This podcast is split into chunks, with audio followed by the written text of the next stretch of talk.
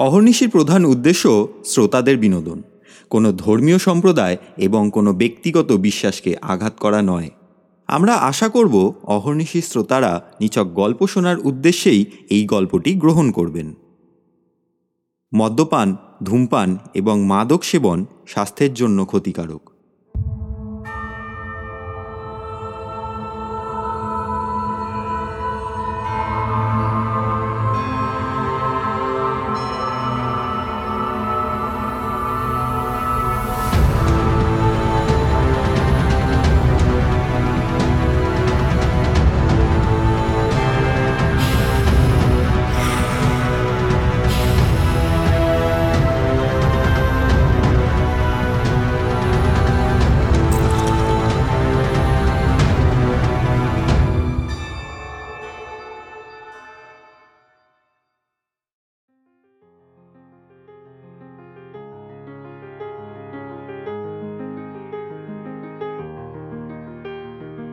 খ্যাতনামা বেসরকারি ঘুঘু, অর্থাৎ গোয়েন্দা কর্নেল নীলাদ্রি সরকার ডাকলে এই রিপোর্টার জয়ন্ত চৌধুরী নরকে যেতেও রাজি।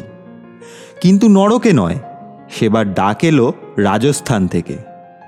জায়গাটার নাম মাধবপুর। জয়পুর থেকে অনেক দূরে একটা জঙ্গুলে জায়গা। কীভাবে যেতে হবে সব পথ নির্দেশ ছিল টেলিগ্রামে। তাই পৌঁছোতে কোনো অসুবিধে হলো না। মাধবপুরে গিয়ে দেখলুম আমার জন্য একটা জিপ অপেক্ষা করছে। জিপের ড্রাইভারের কাছে জানলুম, আমার বৃদ্ধ বন্ধুটি এখন বাঘ শিকারের নেশায় মেতেছেন।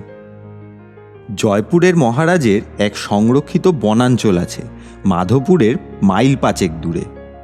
এখন অবশ্য তার মালিক ভারত সরকার। সেখানে বন বিভাগের বাংলোয় কর্নেল সাহেব মহামান্য অতিথির সম্মানে বাস করছেন। সম্প্রতি ওই এলাকায় একটি মানুষ খেকো বাঘের ভীষণ উপদ্রব দেখা দিয়েছে। কর্নেলের মাথায় বাঘটা নিকেশ করার ঝোঁক চেপে গেছে বিলক্ষণ। শুনে আমার বুক কেঁপে উঠল। আফসোস হলো, ব্যাপারটা খুলে জানালে আমার হেভি এক্সপ্রেস রাইফেলটাও আনতুম।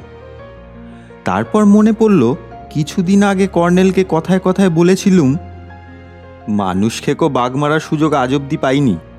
পেলে একবার চেষ্টা করে দেখতুম। আদতে সাধারণ বাঘ কি তুমি কখনো মেরেছো, জয়ন্ত? হাজারটা সাধারণ বাঘ যে না মেরেছে, তার পক্ষে মানুষকে খুব বাঘ মারার স্বপ্ন দেখা ঠিক উচিত নয়। বুড়ো কথাগুলো মনে রেখেছিল বোঝা যাচ্ছে। কারণ আমি জোর তর্কাতর্কি করেছিলাম। ওর বক্তব্য মেনে নিতে পারিনি। তাই কি এই ডাক? কিন্তু তাহলে আমাকে রাইফেল আনতে বলেননি কেন? এইসব ভেবে খুব রাগও হলো। উনি আমাকে নিয়ে বরাবর এমন পরিহাস করেন কেন? পৌঁছে দেখি একটা ছোট্ট টিলার গায়ে সুন্দর বাংলোর বারান্দায় কর্নেল আর আমার অচেনা এক ভদ্রলোক বসে রয়েছেন। কর্নেল আমাকে দেখেই চেঁচিয়ে উঠলেন। আরে hello darling. Congratulation good luck for you. আগাম ওটা দিতে চাইলেন কর্নেল? আচ্ছা আলাপ করি দি ওর নাম রাজাধীরাজ আচরল। পুলিশ সুপার একজন জবরদস্ত শিকারী উনি। কর্নেলের সঙ্গে সর্বসময় পুলিশ কর্তাদের যোগাযোগ ঘটে যায়। এটা অবাক লাগে আমার। ঠাট্টা করে বললুম ম্যানিটার পাকড়াও করতে প্রাইভেট গোয়েন্দার পুলিশ দরকার হয় আজকাল? বাহ! মিস্টার আচরাল কিন্তু হো হো করে হেসে উঠলেন। বললেন আরে না না জাস্ট আকস্মিক যোগাযোগ। গল্পগুজব বন্ধ করে কর্নেল আমাকে কিছুক্ষণ বিশ্রাম করে নিতে বললেন। পথশ্রমের ক্লান্তি দূর করার জন্য স্নান করলুম। তারপর তিনজনে একসঙ্গে বসে লাঞ্চটা সেরে নেওয়া হলো। সেই ফাঁকে মানুষ খেকো বাঘটার খবরাখবর দিলেন কর্নেল। কদিন আগে জঙ্গলের মধ্যে দিয়ে যে হাইওয়ে গেছে, তিনজন লোক সাইকেলে চেপে আসছিল একের পর এক। কেউ পাশাপাশি ছিল না। প্রথম সাইকেলটা বাঁকের দশ কোচ দূরে যখন, তখন বাঁদিকের পাথরের পাঁচিলে হঠাৎ একটা বাঘ উঠে আসে।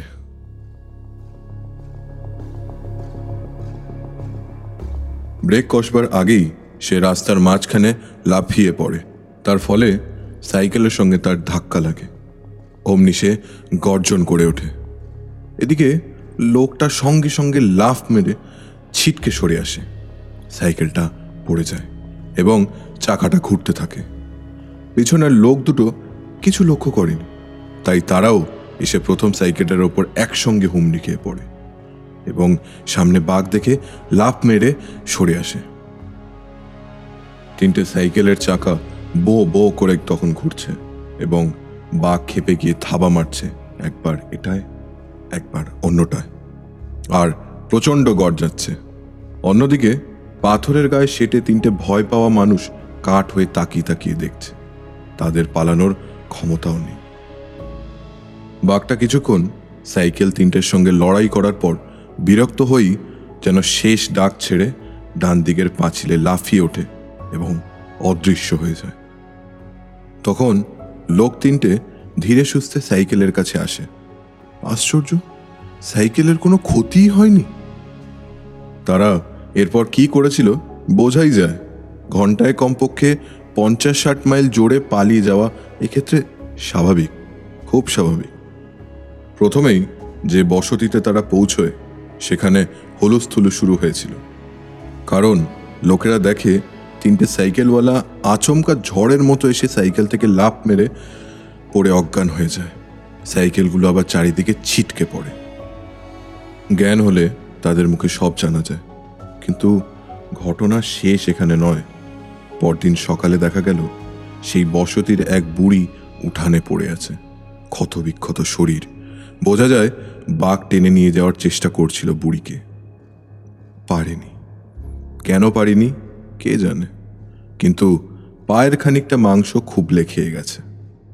এরপর দ্বিতীয় শিকারের খবর পাওয়া গেল মাঠের খেতে একটা বুড়ো ঘাস কাটতে গিয়েছিল বিকেলে। কিন্তু রাতেও ফিরল না। ব্যাপারটা অনুমান করে গায়ের লোক পরামর্শে বসল। কিন্তু রাতের বেলায় সাহস করে কেউ খুঁজতে বেরোলো না।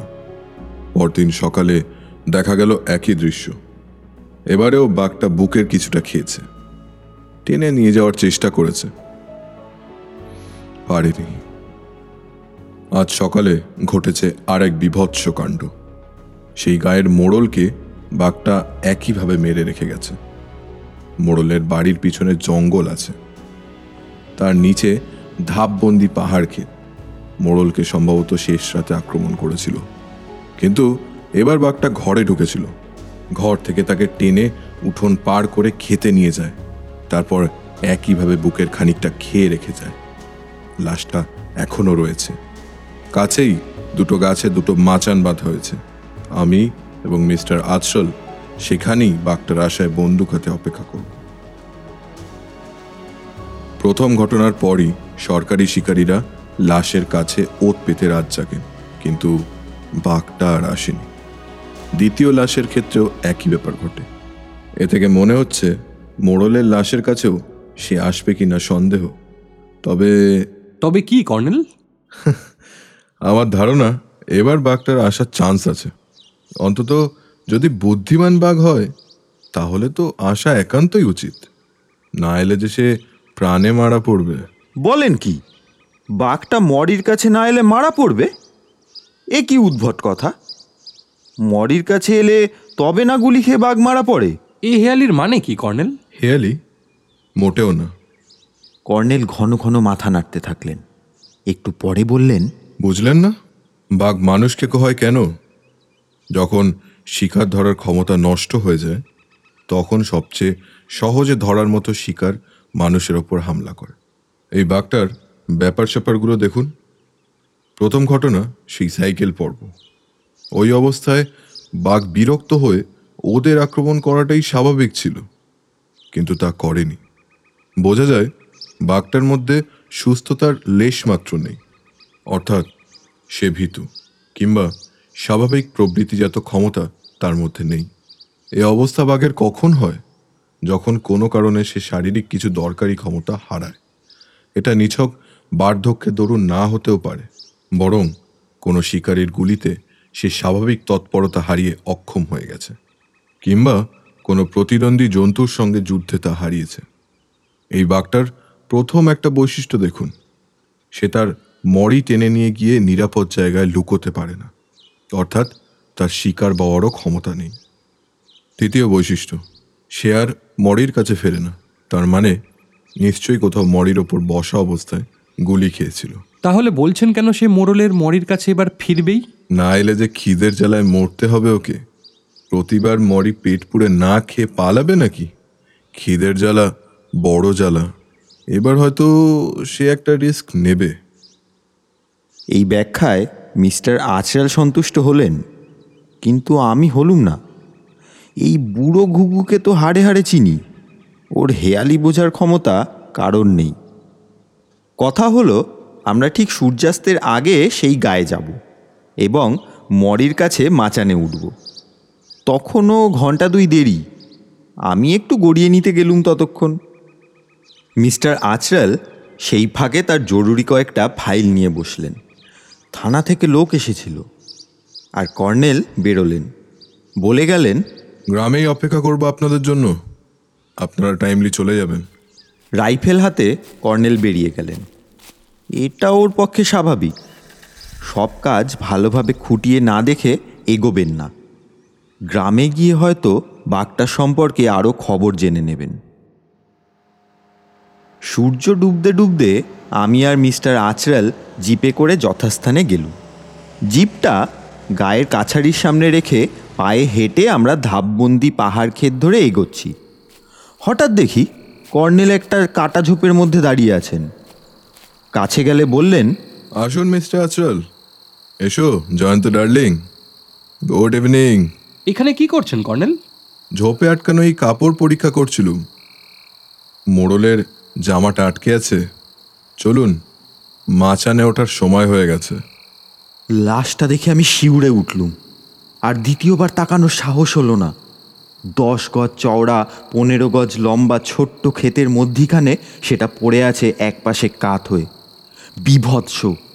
তার পশ্চিমে একটা মস্ত নিম গাছ। সেখানে বিশ ফুট উঁচুতে মাচান দেখলুম। কর্নেল বললেন, মিস্টার আচরাল আপনি ওই মাচানে উঠুন। একটা কথা বলে রাখি। আমি শীষ না দিলে কিন্তু কোনো প্রলোভনেও গুলি করবেন না। প্লিজ কথা দিন। অবশ্যই কথা দিচ্ছি। জয়ন্ত ডার্লিং তোমাকে এই গুলিটা করার সুযোগ দিতে চাই। এ নাও রাইফেল। এবার দেখব তোমার হাতের টিপ কেমন। কিন্তু মনে রেখো আমি শীষ না দিলে তুমিও গুলি ছুড়বে না। কথা দাও। এরপরে বুড়োর সঙ্গে আমি পূর্ব দিকের একটা গাছের মাচানে উঠলুম। কোনো রকম নড়াচড়া চলবে না। চুপচাপ বসে রইলুম। দেখতে দেখতে অন্ধকার ঘন হয়ে উঠল। সময় আর কাটতেই চায় না। তারপর আমাদের পিছনে চাঁদ উঠলে স্বস্তি পেলুম। হালকা জ্যোৎস্না গাছের পাতার ফাঁক দিয়ে মরির ওপর পড়ল। আরও কিছুক্ষণ পরে মরিটা জ্যোৎস্নায় স্পষ্ট হয়ে উঠল। কিন্তু বাঘের কোনো লক্ষণ নেই। ঝিঝি ডাকছে এক টানা। অনেক দূরে একবার শিয়াল ডাকলো। তারপর আবার সব স্তব্ধ হয়ে গেল। গ্রামের দিকে শেষ আলোটিও নিভে গেল। চোখ জ্বালা করতে লাগল, এক দৃষ্টে কতক্ষণ আর তাকিয়ে থাকা যায়। আস্তে আস্তে উত্তেজনা থিতিয়ে একটা ঝিম ধরা ভাব জাগলো শরীরে। রাইফেলটা অসম্ভব ভারী লাগছিল। এবার হাত পা ছড়াতে পারলে আরাম পাওয়া যেত, কিন্তু নড়াচড়া করা বারণ। গ্রামের দিকে সেই সময় কুকুরের ডাক শোনা গেল। কুকুরগুলোর বোকামি দেখে রাগ হচ্ছিল, কারণ ওরা ডাকতে ডাকতে এদিকেই আসছে মনে হচ্ছিল। সাবধানে কর্নেলের দিকে ঘুরলুম। দেখি বুড়োর চোখ দুটো যেন জ্বলছে এবং কখন হুমড়ি খেয়ে বসে কিছু দেখছেন লক্ষ্যই করিনি। কুকুরের ডাক থেমে গেলে কর্নেল নড়ে বসলেন। এটা কি হলো? বাঘের চোখ খুব তীক্ষ্ণ। বিন্দুমাত্র নড়াচড়া সে টের পেয়ে যায়। কিন্তু কি আশ্চর্য! আমাকে আরও অবাক করে কর্নেল দেখলুম পা বাড়াচ্ছেন। এক পা নামিয়েছেন, যেন নামতে যাচ্ছেন। ফিসফিস করে ওঠার আগেই উনি আমার হাঁটুতে চাপ দিয়ে চুপ করার ইঙ্গিত দিলেন। তখন হতভম্ব হয়ে বসে ওর কাণ্ড দেখতে লাগলুম। কর্নেল নিঃশব্দে গাছ থেকে নেমে গেলেন। তারপর আর ওকে তন্ন তন্ন করে খুঁজেও দেখতে পেলুম না। ব্যাপারটা কি? যেচে বিপদের মুখে পড়তে গেলেন কেন? হঠাৎ আমার চোখ গেল মরির দিকে। কি একটা কালো বস্তু নড়াচড়া করছে ওখানে? তাহলে বাঘটা এসে গেছে? কিন্তু কর্নেলের শীষ না শুনলে গুলি করা যে বারণ? হাত নিষ্পিস করতে লাগল। কালো জন্তুটা কিন্তু মরিতে বসল না। আশেপাশে ঘুরঘুর করছে। তখন মনে হলো, ওটা তাহলে বাঘ নয়, সম্ভবত হায়না অথবা ভাল্লুক। তা যদি হয়, তাহলে বোঝা যাচ্ছে বাঘটার আশা এখন অনিশ্চিত হয়ে গেল। আমার চোখ ছিল জন্তুটার দিকে। একটু পরে সেটা মরির কাছে স্থির হয়ে বসতেই দেখলুম, আমাদের মাচানের তলা থেকে আরেকটা জন্তু হামাগুড়ি দেওয়ার মতন এগোচ্ছে। চাঁদের আলো এই জায়গাটা স্পষ্ট নয়, ছায়া আছে। কিন্তু জন্তুটা যে মরির দিকেই এগোচ্ছে, তা ঠিক। দ্বিতীয় জন্তুটা মরির কাছাকাছি যেতেই প্রথম জন্তুটা লাফ দিয়ে উঠল। তার ভঙ্গি দেখেই বোঝা গেল সে পালিয়ে যাওয়ার তালে আছে। কিন্তু তখনই দ্বিতীয় জন্তুটা তার ওপর ঝাঁপ দিল। নির্ঘাত মরি নিয়ে হায়না আর ভালুকে লড়াই বাঁধল। কিন্তু সেই মুহূর্তে কর্নেলের চিৎকার শুনলাম আর টর্চও জ্বলে উঠল। কর্নেল ডাকছিলেন, মিস্টার জয়ন্ত, চলে এসো। বাঘ ধরেছি। বাঘ ধরেছেন? আমি মাচান থেকে ভ্যাবাচাকা খেয়ে নেমে এলুম।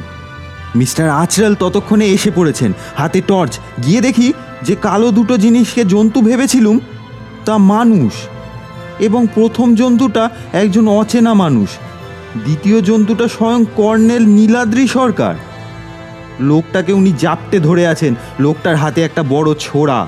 হাত দুটো শুদ্ধ ধরে কর্নেল লোকে বেকায়দায় ফেলেছেন। মিস্টার আচেল ছোড়াটা কেড়ে নিয়ে হুইসেল বাজিয়ে দিলেন। অমনি গায়ের দিক থেকে টর্চ জেলে কারা সব দৌড়ে এলো। ধূপধাপ শব্দ শুনে বুঝলাম সবাই পুলিশ। হতভম্ব হয়ে দাঁড়িয়ে রইল কোথায় ম্যান ইটার? এ যে নিতান্ত মানুষ।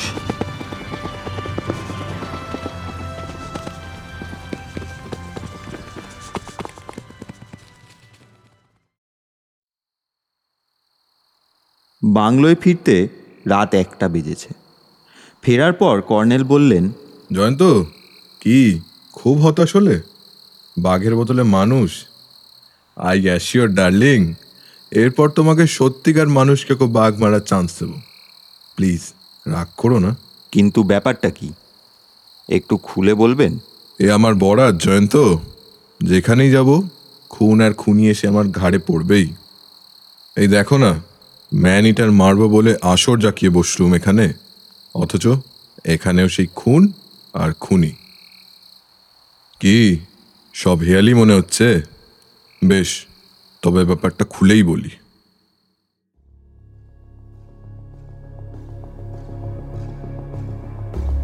তিনটি সাইকেলের সঙ্গে একটি খেয়ালি বাঘের সংঘর্ষ থেকেই এই খুনি লোকটার মাথায় মতলব খেলছিল। সে হতভাগ্য মোড়লের একজন পুরানো শত্রু। জমি জমা নিয়ে বিবাদ ছিল। মামলায় হেরে সে ভূত হয়েছিল। কারণ মোড়ল খুন হলেই তার ওপর স্বাভাবিক দায় পড়বে খুনের। সবাই জানে এই শত্রুতার কথা। অতএব সে সাইকেল ও বাঘের সংঘর্ষ থেকেই মতলব আটল। কিন্তু প্রথমেই মোড়লকে খুন করলে পাছে কেউ কিছু সন্দেহ করে বসে, তাই সে অন্য রাস্তা নিল। এই ধূর্ততার তুলনা হয় না।